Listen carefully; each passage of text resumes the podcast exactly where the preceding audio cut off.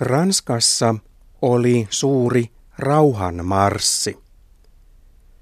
Rauhanmarssilla ihmiset marssivat eli kävelevät yhdessä, koska rauha on heille tärkeää.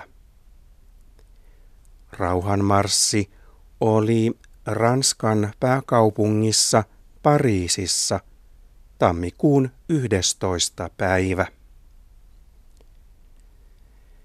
Pariisin rauhanmarssilla oli paljon ihmisiä. He lähtivät rauhanmarssille, koska terroristit tappoivat ihmisiä Pariisissa tammikuun alussa.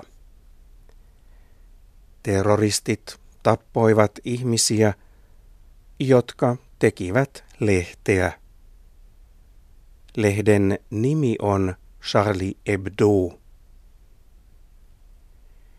Ranskan presidentti François Hollande osallistui Pariisin rauhanmarssiin.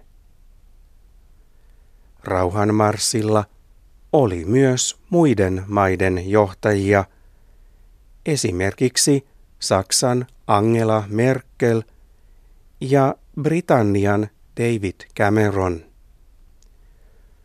Myös Suomen pääministeri Alexander Stubb oli Pariisissa.